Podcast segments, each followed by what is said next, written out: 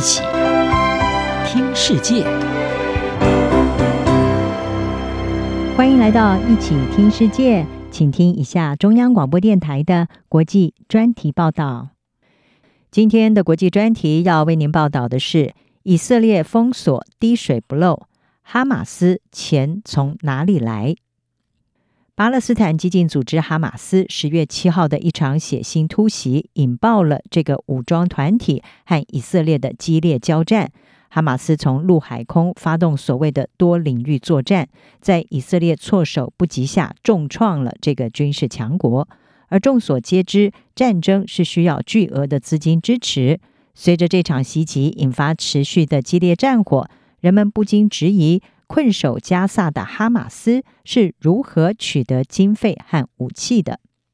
身为美国在中东的亲密盟友，以色列每一年获得华府将近四十亿美元的军事援助。在哈马斯突袭之后，美国总统拜登随即宣布加码军援。而至于被美国和欧盟认定是恐怖组织的哈马斯，专家是认为他们是透过一套全球筹措资金网络。汇集来自慈善机构和友好国家的资助，并且经由加萨的地底隧道传送现金，或者是借由加密货币来规避国际制裁。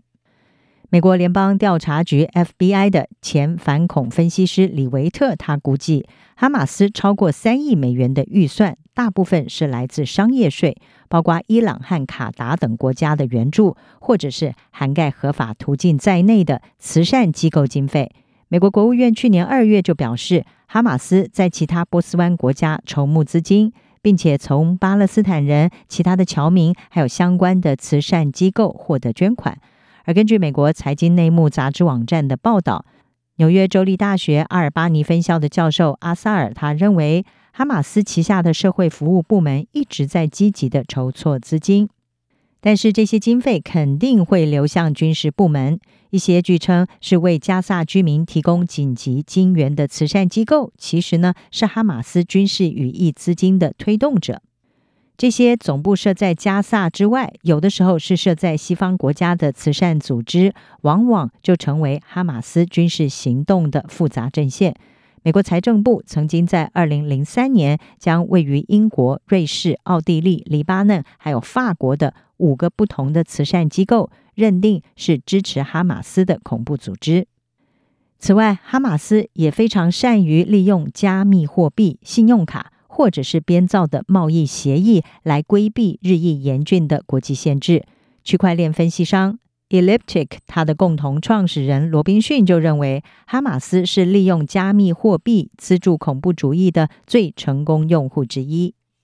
不论是透过加密货币，或者是其他方法，哈马斯的盟友都有办法把钱弄进加萨。美国国务院曾经表示，伊朗是透过空壳公司、航运交易和贵金属等转移方式，每一年向包括哈马斯在内的巴勒斯坦组织提供高达一亿美元的资助。美国财政部方面指出，截至去年，哈马斯已经打造出一套秘密的企业网络，管理从土耳其到沙乌地阿拉伯公司的五亿美元投资，而美方已经在二零二二年的五月宣布对这些公司实施制裁。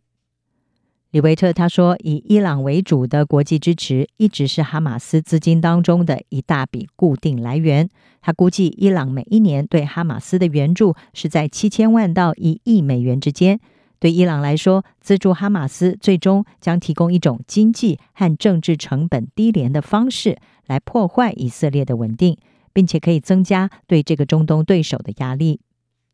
此外，自从二零一四年以来，天然气资源丰富的卡达也向加萨支付数亿美元，而且曾经每个月斥资三千万美元协助加萨境内唯一的发电厂运作，资助加萨的贫困家庭和哈马斯政府的公务员。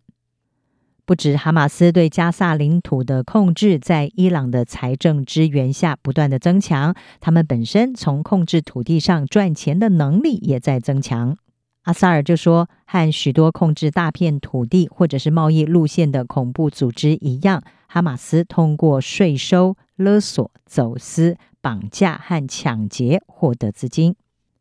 李维特也表示，哈马斯会监督任何跨越边界的事务以及加萨的经济活动。他说呢，当埃及挖走私隧道的时候，哈马斯会对这些隧道课税；当卡达在以色列和美国的默许下提供资金支付加萨走廊工资的时候呢，哈马斯也会课税。那么他说呢，任何的生意、任何的援助、人道援助，每一天从以色列运往加萨的卡车都可能被课税和勒索。